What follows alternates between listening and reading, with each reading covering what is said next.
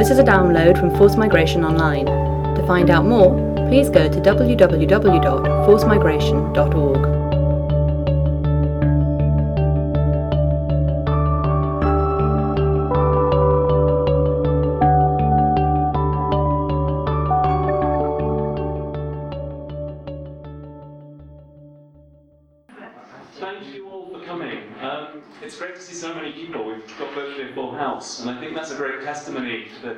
of the speaker we have presenting the second seminar of the series. Roger really needs very little introduction here, but I'll give a very brief overview and background. Um, Roger is someone very closely associated with the Centre, as well as now being Emeritus Professor of Forced Migration. He was the fourth Director of the Refugee Studies Centre between 2006 and 2011 and he was Professor of Refugee Studies and the Leopold Muller Reader in Forced Migration. In addition to that, Roger's association with the Centre goes back even further, having been the founding editor of the Journal of Refugee Studies, and having been editor for a very long period between 1988 and 2001. Roger's scholarship has shaped forced migration.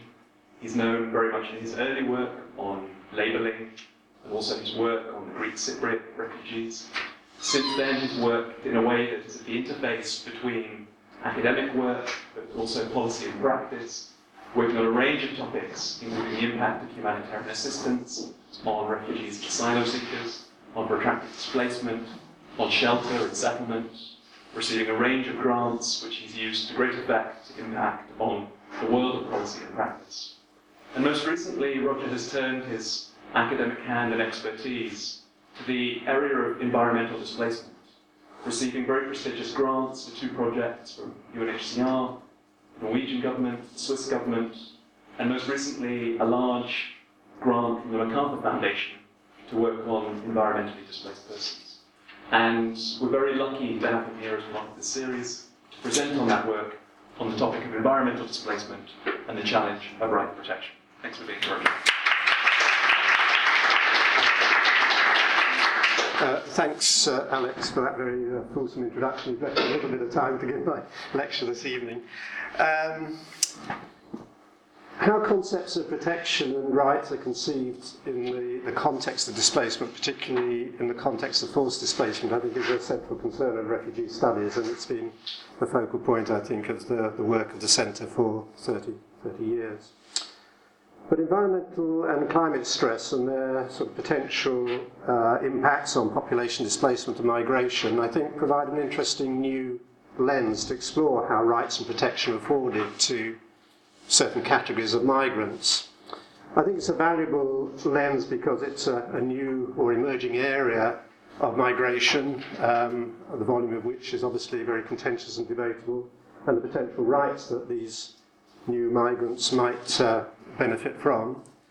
I think it's also a valuable area because it deals with some of the kind of central issues which we're concerned with, I think, more widely about issues of causality, notions of force and enforced displacement, and the special conditions of protection that might apply in those contexts.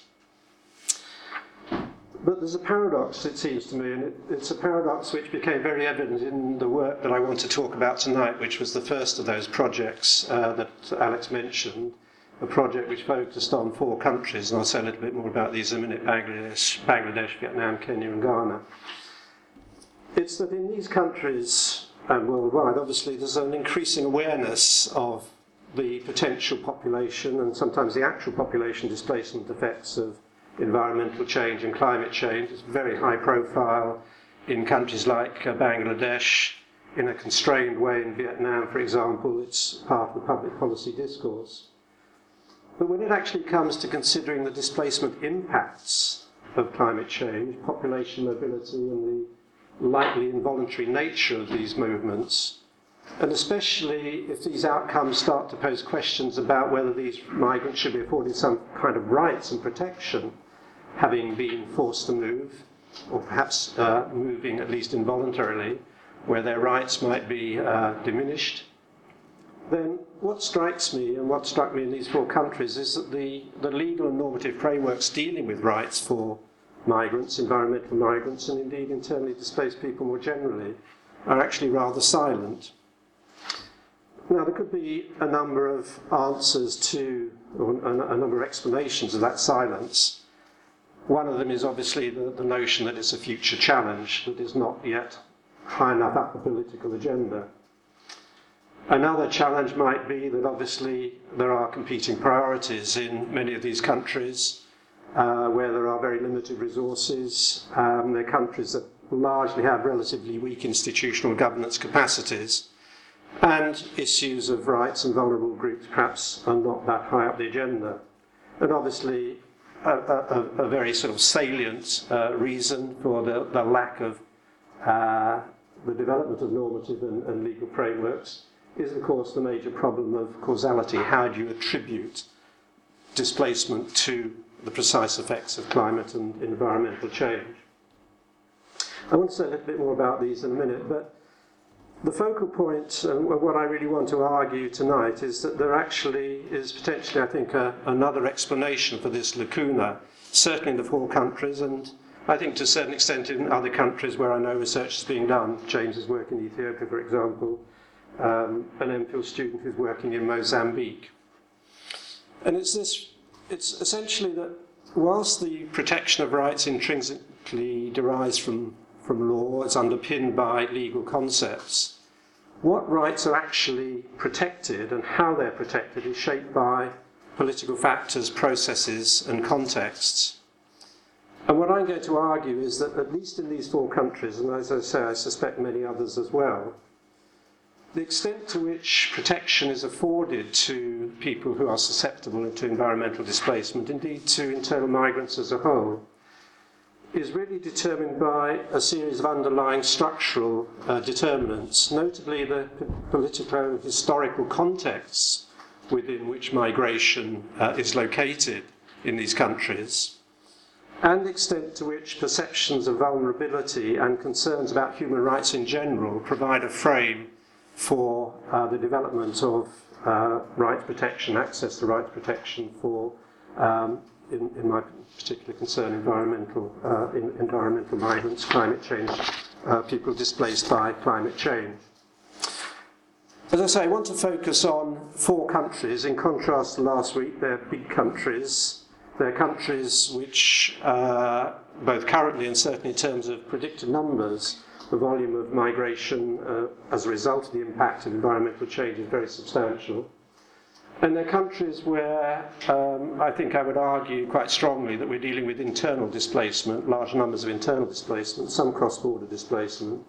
but certainly the majority of those who are going to uh, migrate because of climate change, environmental impacts, um, are likely to move internally rather than um, moving from the small island states we were looking at last week. Um, and what I want to do is to spend a short amount of time framing the issues and, and, just developing a little bit the thesis about rights and protection in general. Then I want to make a short introduction to the field setting, the four countries, and the research on which uh, the paper is based. And then, obviously, the main part of the presentation focusing on uh, displacement, rights, and protection, the, the, protection gap, and focusing particularly on these two uh, concepts and policy areas of migration and rights and their, their conjuncture. If we look first of all, then, just by way of background, at the conjuncture of migration, particularly involuntary migration and rights protection, of course, there is a very long sort of policy and conceptual history going back 60 years at least. Uh, and although international law makes no reference to protection, it doesn't define protection, there certainly is a whole portfolio of instruments, conventions, and protocols which deal with the concept of protection, whether it's voluntary or forced temporary or permanent, internal or cross border. Obviously, starting with the Geneva Convention Protocol, conventions on statelessness, the regional conventions of the African Union, and the Cartagena Convention. Um, the conventions on statelessness, the 1998 guiding principles on internal displacement, very specifically targeted to different groups of essentially forced migrants. And then obviously broader um, norms and conventions and international law dealing with migrant workers, dealing with trafficking, uh, dealing with indigenous peoples and so on. So there is a, a vast portfolio in which rights and mobility and migration, protection of rights, have been sort of harmonized, if you like, through international law. And then, of course, increasingly a range of international legal instruments which provide, uh, which although they don't deal with migration as such, provide an increasingly relevant and are increasingly in- invoked um, set of instruments, subsidiary and complementary protection through various human rights covenants and so on and so forth, temporary protection status. So there is a very sophisticated and well developed portfolio protection for different categories of migrants in terms of their safety, in terms of security, in terms of reducing vulnerability, protecting and safeguarding political, civil, economic, and social and cultural rights. I think it's useful to think of it in terms of um, protection as a commodity where we're essentially dealing with uh, physical assistance to displaced people, and I suppose archetypally shelter provision. And that's significant because a lot of protection I'm going to be talking about derives from this very uh, humanitarian, disaster driven perspective in relation to uh, climate change and extreme weather impacts. But it's also, I think, useful to focus on protection as a series of processes or actions and here I think we enter a much more politicised territory, which is going to be the focal point of the presentation, uh, where protection may occur at a very high level of international actors or at the very low local level of civil society organisations and national jurisdictions. And it's essentially as a process that I think the issue of protection becomes, as I say, highly politicised, and not least in the context of environmental factors. So, in other words, protection, protection of rights of migrants and people who are displaced is a, is a long standard, accepted, and indeed an expanding uh, concept and set of norms and practices embedded in, in state responsibilities and, and, the, and the role of international actors. However, when we come to see the way in which um, these notions and practices and norms of protection relate to the field of environmental displacement and climate change, there is clearly a significant uh, set of questions here. Um, and the question is really the extent to which climate change and migration is likely to impinge upon the enjoyment of a wide range of rights by those people on the move as a result of climate effects. And there is a very powerful case developing uh, for expanding the capacity of rights based norms and instruments for the protection and support of environmental migrants. Uh, not least because the numbers are very substantial. There are security issues, cross border issues. Uh, what framework might these migrants be um, accepted, protected, responded uh, in? There are certainly going to be uh, growing pressures on access to land uh, by substantial numbers of people on the move, water and other resources. So there are kind of security uh, issues at stake here. And it, I would argue that rights and protection then are part of this bigger challenge, really, of managing the consequences of climate change, environmental change, particularly with respect to migration. And human rights instruments, I think, provide an important set of instruments by which that management can take place. So there's a plausible argument, I think, for expanding and extending the notion of uh, rights protection to those who are displaced, perhaps involuntarily, by climate environmental change.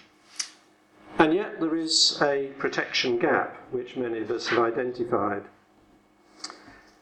And my work and many others speaks to the nature of this protection gap, and I already outlined it at the beginning in terms, obviously, the cause and effect, the deterministic link between climate change and environmental change and migration conceptually and empirically, it's extremely difficult to separate the two or to relate the two and to, as it were, uh, isolate um, the particular role of climate change or environmental factors in displacement over and above other kinds of variables, such as the socio-political and economic context within which people's livelihoods are situated and the kind of resources they use to sustain those livelihoods. So, both in academic discourse and policy debate, um, there is increasing evidence that privileges, if you like, multi causal explanations, and I think this is one and a very important reason why um, rights protection has been so hard to develop because we can't develop easily a label of an environmental or a climate change migrant or displaced person. The second area, of course, is uh, that a lot of the instruments that protect the rights of migrants deal with those who are involuntarily migrating, forced migrants, we might say, uh, classically refugees. But to what extent is the environment uh, or acts of nature, to what extent can they be construed as agents of force compared with the force of persecution or conflict, which underlines many of the conventions and protocols I mentioned? And then I think another kind of challenge in terms of trying to understand the nature of this protection gap is what I call the locus of responsibility for protection. And it's in this way because the, over the last 10 years, perhaps a little bit less, there's been a profound shift in the environmental debate from environmental change per se to its human and its people impacts.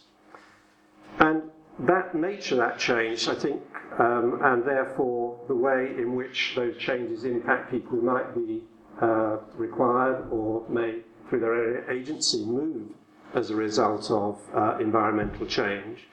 It shifts the local, locus of responsibility in terms of simply a humanitarian response to people moving because of disasters to much wider questions of restorative justice. Where should that protection, where should the, the locus of protection lie? Should it lie within the countries which are directly affected, where people are moving because of, most evident at the moment, extreme weather events, but potentially, obviously, long term changes through rising sea level? Or is it a global matter, a matter of global concern and global protection? And again, the moral imperatives, if you like, of those different arguments have made it extremely problematic to develop the notion of protection. So that's really my kind of entry point, if you like, or the set of entry points. And what I want to talk about now is the, the, second part of the study, which is providing the kind of empirical context within which I explore some of these questions more directly in the four countries. And it's a study that, uh, as Alex said, was funded by UNHCR, the governments of Norway and uh, Switzerland, and um, the report was published uh, just under a year ago. What I'm trying to do is to develop um, an argument uh, which is implicit in the presentation of the report, but trying to draw it out in a, in a much more kind of focused and nuanced way than was presented very much for policymakers and the policy-making audience. Four countries uh, chosen um, to typify, if that is possible, different forms of uh, slow onset change, rising sea levels in the case of Bangladesh and Vietnam, um, desertification um, in the cases of Kenya and Ghana, but in all four countries, a detectable pattern of uh, increasing extreme weather events as well. It's a representative sample or not of four environmentally stressed countries, different environmental conditions, very different internal and regional migratory impacts. Um, two archetypal uh, scenarios of slow onset change.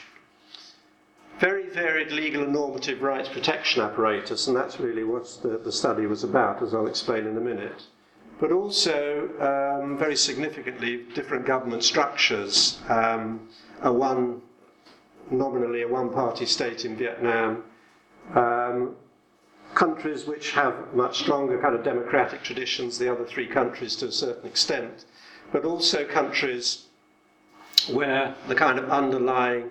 nature of governance, civil society, is still somewhat fragile.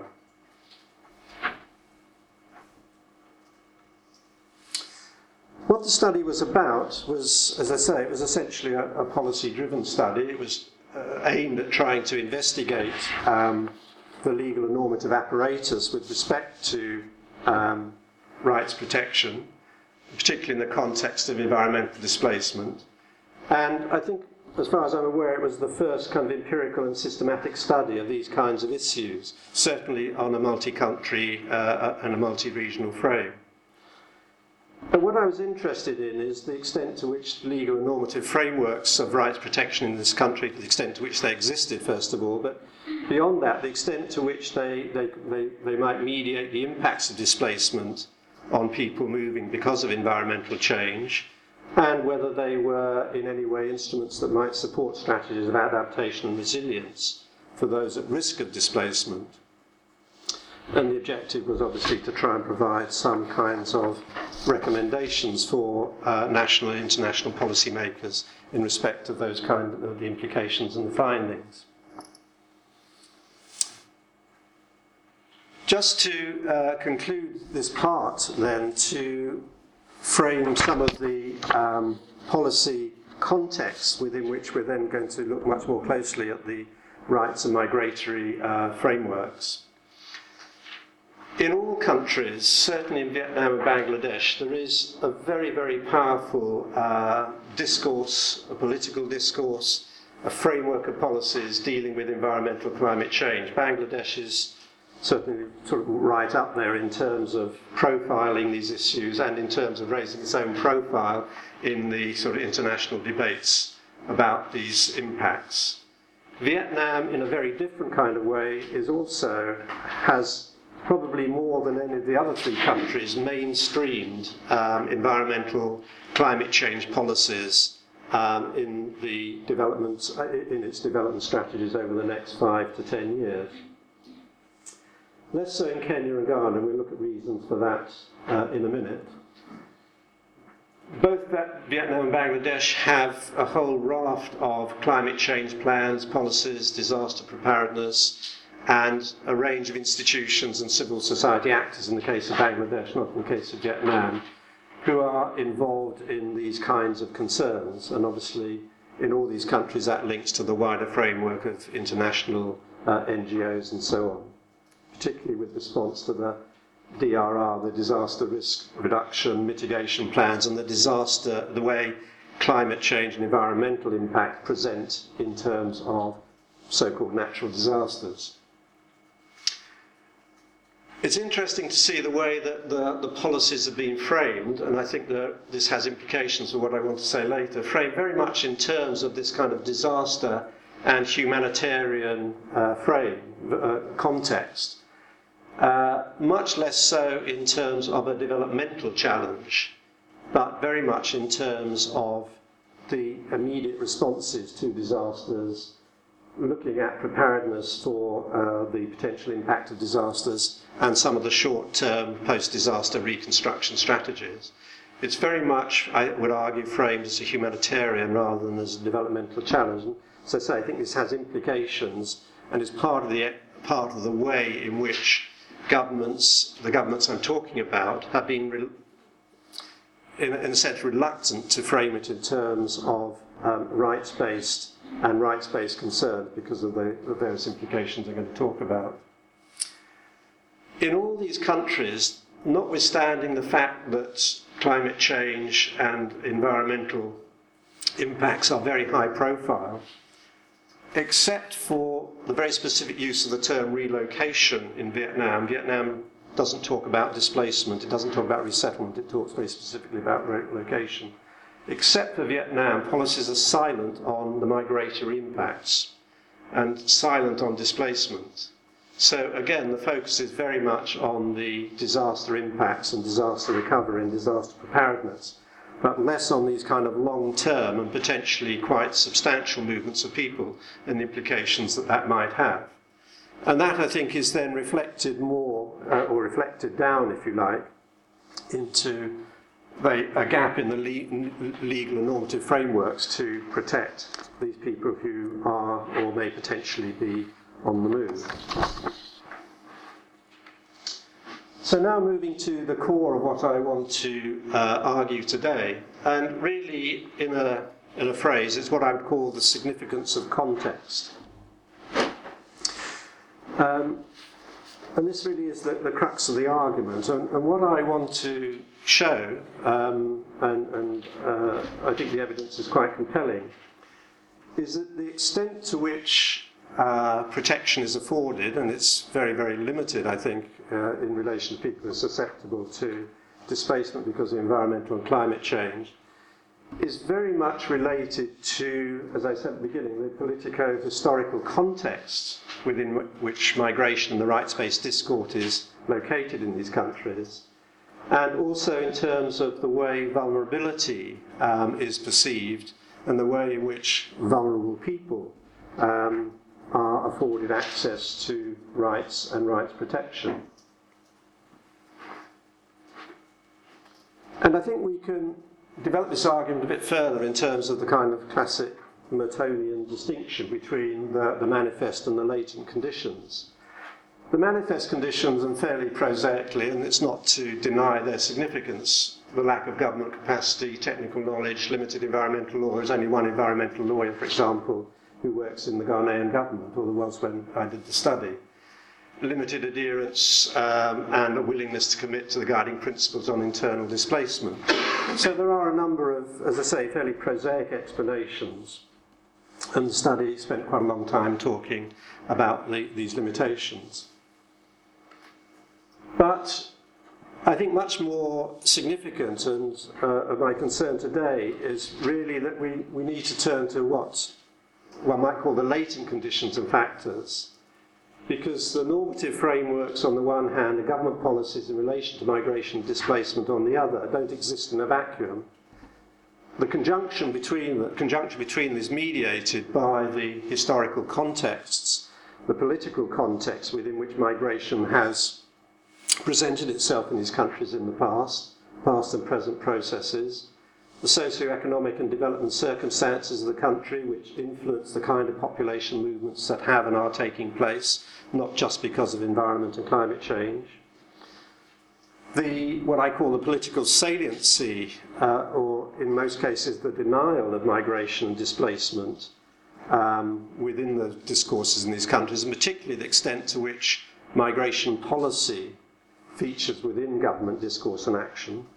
and then obviously the disposition of these countries towards human rights and the notion and the extent to which human rights might be embodied, incorporated, and embedded in uh, national constitutions or other legal and normative instruments. And these contextual factors, I think, have an extremely significant bearing on how the four countries are responding to the emerging pressures of migration and displacements uh, induced by uh, environmental factors such as climate change. And more particularly, I think they're having a very significant effect on the way migration and population displacement is perceived internally and the willingness of these countries to develop human rights protection.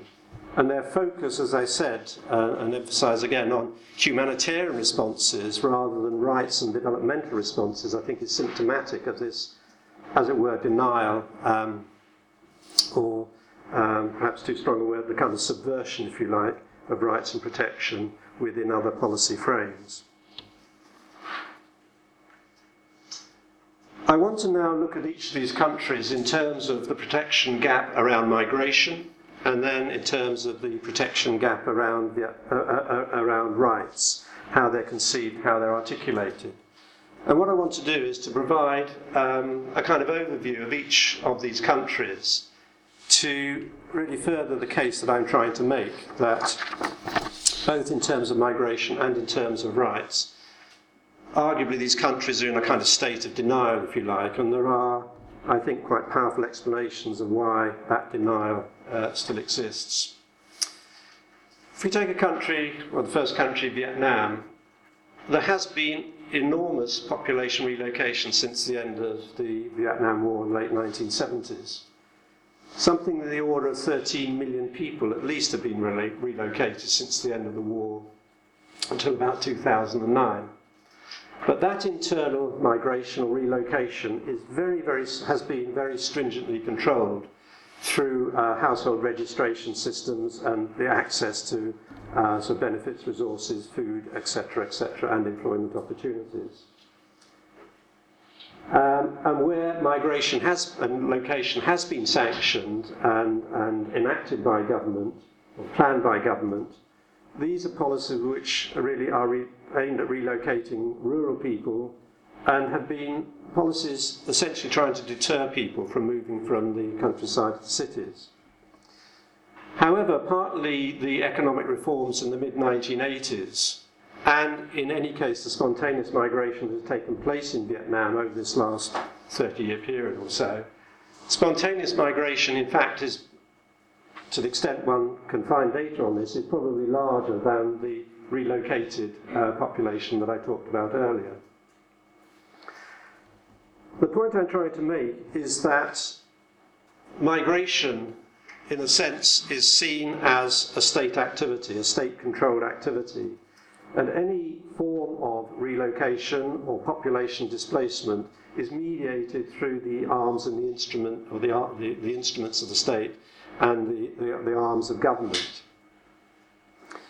So that although there is uh, spontaneous migration and therefore some notions of voluntary migration,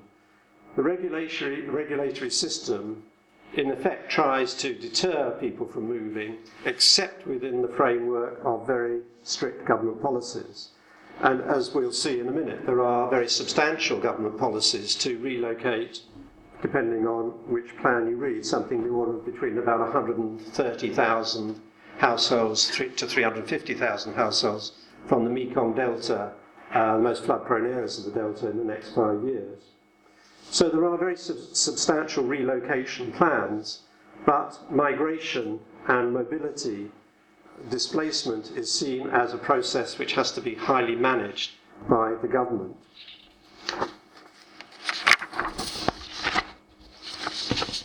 If we take the case of Kenya,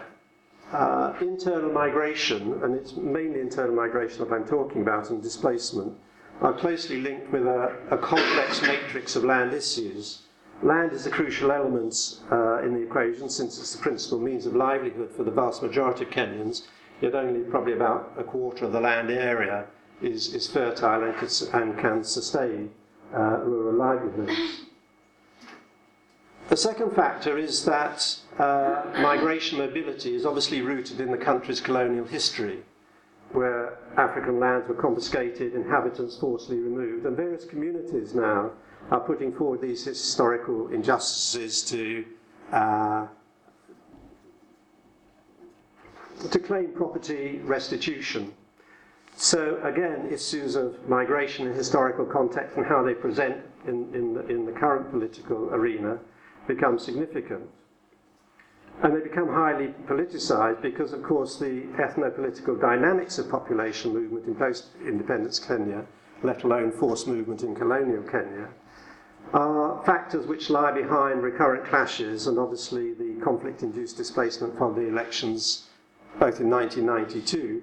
uh, and 1997, and obviously most recently in 2007, 600, 700,000 people displaced uh, in, in the most recent events. Another dimension of migration and displacement is obviously underscored by the scale of internal spontaneous migration which has produced enormous uh, informal, illegal, irregular settlements and appropriation of land, sometimes public land, often private land, in both rural and urban areas. So again, we can see the way in which land, livelihood, and migration um, and population mobility are inextricably linked together in, in a country like Kenya, to the extent that they become sort of politically salient but in terms of how they might be represented in terms of the rights of particular groups who have displaced or have moved themselves or have been forcibly migrated, the extent to which is represented in some kind of rights based discourse, discourse, I would argue, has been suppressed. Turning to the last two countries, again, the migration regime of Bangladesh is represented, I think, in three huge episodes of forced population mobility. The partition in 1947, the establishment of Bangladesh in 1972 with huge population upheavals which presented themselves at that time, something in the order perhaps of 10 million people were temporarily displaced, particularly following the severe famine two years after the independence of Bangladesh in 74. But lying behind that is the substantial um, transnational links between Bangladeshis uh, in Bangladesh and those living in India. There are many millions of Bangladeshis present in India. And from the point of view of the government's concern, keeping a low profile about the implications of the very large number of undocumented Bangladeshis in India is obviously an important part, uh, uh, is a reason why the government uh, keeps silent on these issues, because of the, the, the, kind of potentially sort of politically explosive nature of um, the presence of large numbers of Bangladeshis in India. So again, migration is an integral part of the history of the country, yet migration and population mobility, both internally and, and externally, is politically very problematic to absorb within, if you like, particularly in the case of a country like uh, of Bangladesh, where forced migration is part of a kind of traumatic history which is almost excised from the national psyche, and as a result, I think, finds it hard to maneuver itself into political space and the development of policy responses in the current uh, period. And then finally, Ghana, slightly um, in a sense, slightly distant from these other three cases. Um, internal, external migration, hosting refugees in the region have been long features of Ghanaian society, um, both in the colonial period, uh, when there was, again, substantial movements of people, um, and more recently, um, more sort of orthodox patterns of mobility are present there. So that, in a sense, although migration is again part of the political and historical context of Ghana, uh, it's less politically sensitive. And I think we also have to remember that, unlike the other countries, a substantial part of Ghana is still under customary administration, which again perhaps masks some of the migration movements and the migratory pressures that occur on land. So, what we find is that in each of these countries, the migration histories and the politics are highly sensitive and they're very complex and they shape um, the response to contemporary patterns of migration, environmental displacement, uh, in a way that I think uh, is very problematic for each of these countries. And it becomes particularly problematic if one then starts to look at these episodic um, uh, events and these histories and politics. Uh, if one starts to look at those in the context of saying, well, migration takes place, it's been very problematic uh, for quite long periods of time. It represents itself in, in different era and in different ways. But the extent to which it then uh, links to the notion of whether uh, migrants should have rights, as I say, I think becomes uh, particularly problematic. And I now want to look at each of these countries um, for the last part of the lecture to see the way in which the notion of rights, whether we're dealing with right migrants or other forms of rights, um, is particularly problematic. And then if the conjunction of the two, I think, is, uh, is inevitably doubly problem- problematic. In Vietnam, the 1992 constitution enshrines uh, access to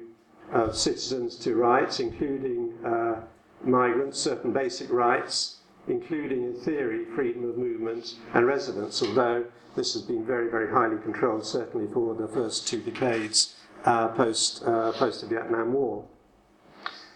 However, the concept and practice of human rights in Vietnam and their protection is still, I would argue, a kind of nascent phenomenon in that country. And as I've argued earlier, the, the, rights of freedom of movement, for example, are very heavily circumscribed by the household registration system. Nonetheless, except for the discussion of political rights, most topics are no longer taboo,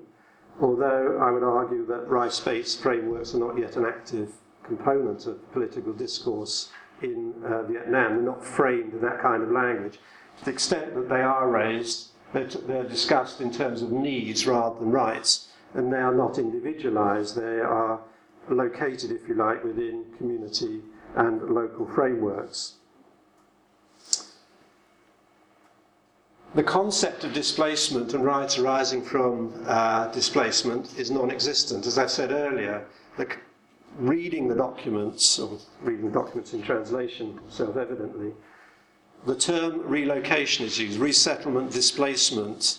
are phrases and, and, descriptions that never appear in those documents. So, in other words, relocation is used, and the language that is used, is, is a very instrumental language in relation to uh, government concerns and the government taking a lead in these processes.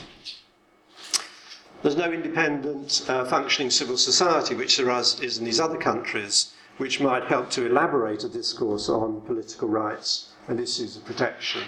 although there is some community participation in environmental policy. And Vietnam has a very limited uh, ratification of international conventions and treaties on migration as well. So there's a paradox in that in Vietnam, of all the four countries that I looked at, climate change issues are mainstreamed much more than certainly Kenya and Ghana, and even to a, a, greater extent than Bangladesh, um, as a developmental, not a humanitarian issue. But when it comes to making explicit the processes of mobility as a result of climate change issues, and particularly where there are very strong government uh, directives and demands that people will be relocated because of uh, particularly rising sea levels, salination, and so on. Uh, when it comes to that kind of link, then the government is really rather silent on these processes. And the failure to promote human rights stems, I would argue, less from the fragility of government, which perhaps is the case in, in Kenya, to a lesser extent in Bangladesh, um, and less a failure of political will, but much more a result of the prevailing model of of government and the contrasting conception of what human rights are and how they're embodied in the structure of a one party state.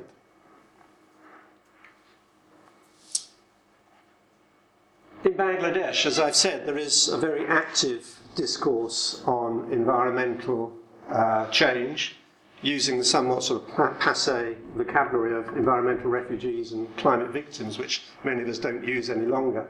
Uh, but that is still, that, that's sort of very much part of the Bangladesh profile. And at the same time, Bangladesh has a very active civil society, well developed constitutional provisions for rights in a whole range of areas.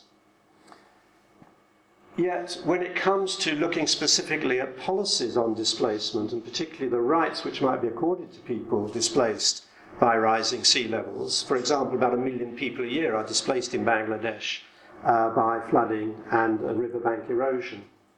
for which there is no protection, no rights protection, and uh, although in theory there is there are compensatory compensatory mechanisms, they, they don't exist in practice. When it comes to looking at the way in which, as I say, displacement might be embodied or represented in the protection of rights of people moving, the government and government policies are silent. There is no recognition at all of the 1998 guiding principles on internal displacement, for example. They're not incorporated into, at least in, in, in a self evident way, in government policy and practice. To the extent that there is um, a proxy representation of the guiding principles, it's very much on that sort of central, the, guiding principles talk about protection before, during, and after displacement because of natural disasters and conflicts. The extent there is a focus, it's very much on that central part uh, during uh, displacement. In other words, the kind of disaster relief, the disaster response framework. So framed very much as a humanitarian response, but not in terms of long-term rights for uh, protecting people either temporarily or permanently displaced. So, as I would argue, and as I have argued earlier, the kind of resistance, if you like, to embodying some of these concerns in a rights based framework for those migrants displaced by environment and climate change. Forced migration, if you like, as I said, is a trauma which is sort of excised from uh, the national psyche, and in terms of presenting it in rights, one sees it as a humanitarian default, as I've said there, rather than um, as a more uh, systematic response. And you can see this played out in terms of, say, Cyclone Aila in 2009. Half a million people were temporarily uh, landless and homeless. Uh, fortunate ones were able to reinstate themselves once the stress was over, but those many thousands were permanently lost their land, simply joined the broad category poor and landless displaced. There were and there are no long term policies of rehabilitation and no forms, no effective forms of rights protection. Kenya again, I think presents an interesting ex- case when one looks at the framework of human rights regimes and then how they might be uh, focused and shaped in the context of the specific group of uh, migrants that we're talking about today. There is a functioning civil society in Kenya, although I would argue much weaker than, say, in a country like Bangladesh. But the political complexity of rights based issues, I think, is epitomised in the post election violence in 2007, which highlighted major gaps in the protection of internally displaced people. And the extent to which the government now is developing uh, either draft national policies on internal displacement and protection for IDPs, either specific uh, normative and legal frameworks, or in terms of the new constitution, the extent to which rights for migrants are being embedded in these instruments, particularly with regard to environmental and uh, climate change concerns, I think is very, very limited. What is happening is that the constitution and the draft national policies are focusing very much on uh, displacement as a result of the post election violence, um, but are not seeing it in terms of um, a bigger uh, institutional and operation, development of an operational framework for um, the impacts of uh, displacement as a result of environment and climate change. There was a kind of stalemate, I think, in the constitutional development there. And it's displacement, as I say, from political violence and natural disasters, which um, is the mainstream. And Kenya has not yet um, acceded to the Kampala Convention, for example, on internal displacement. And finally, and briefly, uh, Ken, uh, Ghana. Of the four countries, um, Ghana, I would argue, has mainstreamed the least issues of environment and climate change. And in a sense, I think that's replicated and reflected not through a process of denial and uh, subversion, if I can use that expression, uh, in, in terms of how these issues are represented in rights but really, as I say, rather by default and perhaps by a sense that the pressure of uh, mobility as a result of environment and climate change is less present and is less part of the political discourse of that country than it is in the, in the other three that we've looked at. There's limited civil society activity here, as there is in Kenya, with respect to environmental issues, um, as compared with, say, a country like Bangladesh. There's no IDP protection, no acknowledgement of the guiding principles as yet, which, um, as I've argued in a lot of my work, I think are the most potentially the most significant vehicle by which rights protection might be extended to uh, environment and climate change uh, displaced people. So, to wind up then, what I've tried to argue is that there is a lack of uh, clearly articulated and agreed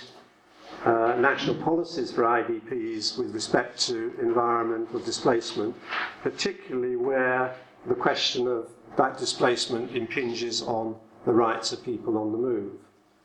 And that despite the um, diverse histories and political, regi- political regimes in the four countries, and the different political saliency of uh, migration displacement issues, there are only really quite modest differences in terms of their disposition towards human rights protection for um, the particular category that we're looking at. In general, human rights protection, I think, is very weakly embedded in the political discourse of the governments of these countries. And one could argue that by and large, they are unsympathetic to promoting human rights policies and practices in general because of the histories that I've tried to elaborate, but more specifically I think, in terms of um, the links with environmental displacement. Um, and I would argue the prognosis for developing the protection of the rights of those displaced by environmental changes is accordingly rather poor. It is indeed partly, can partly be explained by a lack of political will and commitment, competing national priorities and so on, in which rights perhaps are kind of lower order uh, concerns, uh, lower order motivating factors than other development and policy, poverty reduction uh, aspirations. But I would argue that um, there is a kind of structural explanation lying behind that, and much more problematic, if you like, with respect to provision and protection of human rights in relation to migration displacement is the enduring kind of political denial of migration or the, the enduring political problematic of how migration is responded to in the histories and the politics of these countries, and the policy and social challenges which um, developing those histories into a contemporary response in terms of rights and protection is, is equally problematic. And it's this interplay between the, the political sensitivity, if you like, with respect to migration histories, and the sensitivity of institutionalizing rights, institutionalizing rights-based norms and legal instruments, given the fragility of these countries, which leads to this kind of prevailing uh, political vacuum and what I call the protection gap. Thank you.